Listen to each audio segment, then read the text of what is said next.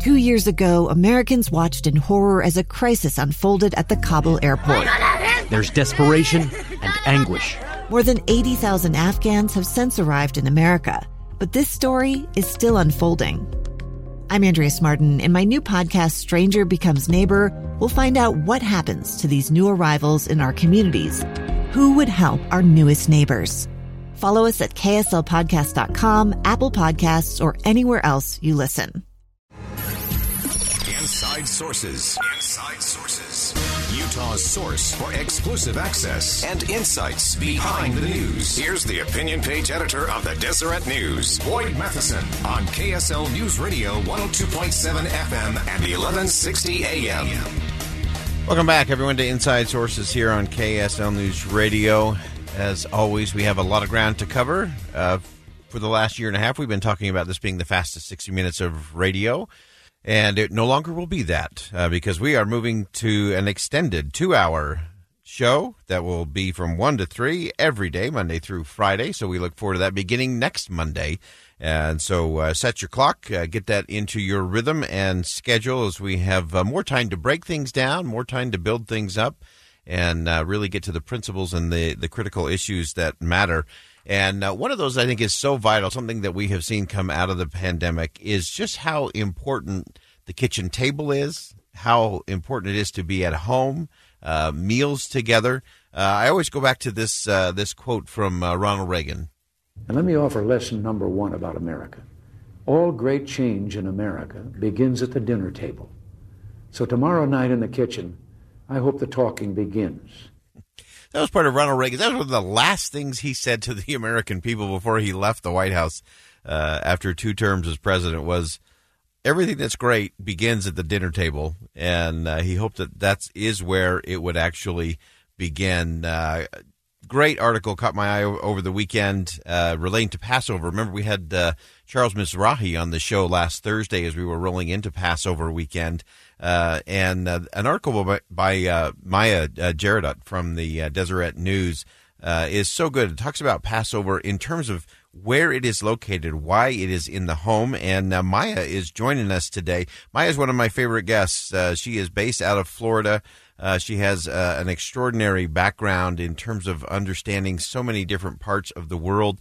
Uh, she focuses a lot on uh, religion for the Deseret News. Uh, but she is a, an author. Uh, she is a great writer and a great thinker. And uh, pleased to have Maya joining us today. Maya, thanks for coming in. Hi, Boyd. Thanks for that introduction. You bet. So let's talk about that. Why why is it so critical that uh, these celebrations like Passover uh, are at home and and at the dinner table?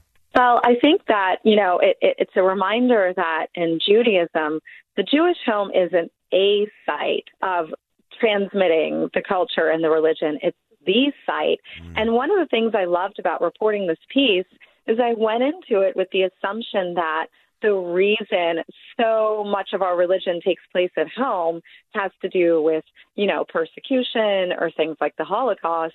But I was wrong. And, and I love finding out that I'm wrong. I love finding out that my assumptions are incorrect. And uh, and it turns out I, I spoke to a rabbi who explained that you know, it's it's really comes from the Hebrew Bible that in Exodus God commanded the Israelites to build a dwelling so that he may live among them. And the rabbi kind of broke it down for me and explained that, you know, in a Jewish home, like like God is a part of our space and is kind of we're welcoming God into the home with us, and that the Jewish home really it's not even our home; it's God's home. And I just thought that was such a beautiful way of putting it. You know that that our our our dwellings are infused with the divine. Oh, I, I love that. That was so so powerful.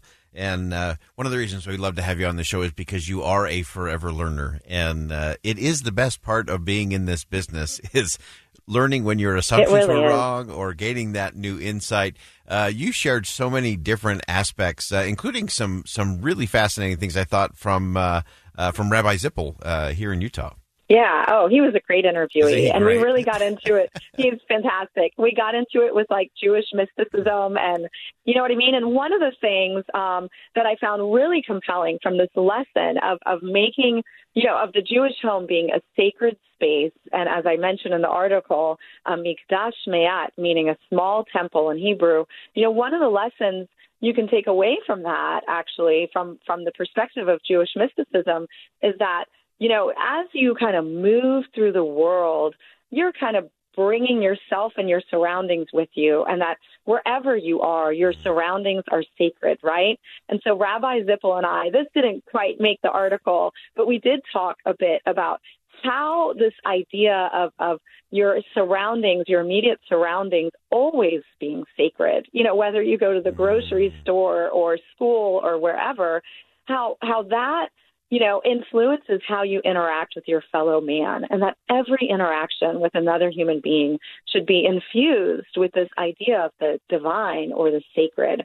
You know, and sorry, one more thing. I, I'm talking a lot, I know, but in, in in Hebrew, you know, we say that we were made in, in God's image. It's Beit Tselem, right? Yeah. So if you interact with all of your fellow men with that in mind, like your interactions are naturally going to be gentler, kinder, a little bit more compassionate. You know what I mean? Oh, that's so important, and uh, and uh, I, I love that, and I love one of the other quotes you had in there from uh, from Rabbi Zippel uh, was talking about that uh, that there really wasn't a requirement for the synagogue. He said he said it wasn't the space is not what matters; it's the sacredness that a person is able to attribute to any space that matters. Oh yeah, I love that part too. And that, you know, yeah, we don't need a building to practice. Um, for us, the, the communal, you know, anything that needs to have a community involved, um, you need a minyan, which is a group of 10 people, traditionally men. But I mean, you can have those 10 people, you know, outdoors. I mean, anywhere. It, it's not about the space. So I think, you know, in America, you know, the synagogue has become a central site because it's a place where, you know, Jewish people as a minority can can gather and feel some community, but it's not a necessary institution. And Rabbi Zippel went through, you know, he listed for me all the different Jewish institutions, and he said, you know, if God forbid all of these places disappear, um, you know, what would we have left? The Jewish home. And he said, the Jewish home is the integral Jewish institution. And he said, if, if something horrible, God forbid, happened to the Jewish home, you know, then we would lose, lose the culture. Then we would lose the religion. But without all of our other institutions, we could continue to survive. We could keep Judaism alive as long as we have our homes. Uh, great stuff, uh, Maya. Thanks so much for joining us today. Coming out of Passover, I love I love the uh, the headline. Uh, what put Passover in the Jewish home? Not the pandemic. Uh, that's where it always has been. That's where it's always supposed to be. We've got this uh, posted up on our Facebook page. You can also read it at Deseret.com. Maya, thanks again for joining us today. Thanks for having me, Boyd. All right, and that's uh, Maya Jaradat from the Deseret News, and uh, she's just a great writer. Uh, has such great uh, experience. Uh, she spent almost a decade uh, living and reporting on Israel and the Palestinian territories, uh, and just so many fascinating things there. And she is a forever learner. You, I hope you caught that. Uh, that's often a sign of a great writer and a great thinker. Is how often they say, I learned something, or I had never supposed, or this was totally new to me. Uh, and Maya just brings that to it. It's why I love to have her on this program. Why I'm excited that we're going to continue to have more opportunities. Starting next week, we'll have a full two hours every day. Inside Sources, 1 p.m. to 3 p.m. Set your clock, get ready. Uh, we're going to go deep and we're going to build big. Stay with us on KSL News Radio. A stranger with a gun came upon two teens taking pictures under a rising full moon. But violence is only the beginning of this story. Sometimes I thought, there are no miracles. Yeah, there are, and this is a big one. I'm Amy Donaldson, and I've spent my career talking about how lives are undone by violence. The Letter is a podcast about how lives are remade. Follow The Letter at theletterpodcast.com or wherever you get your podcasts.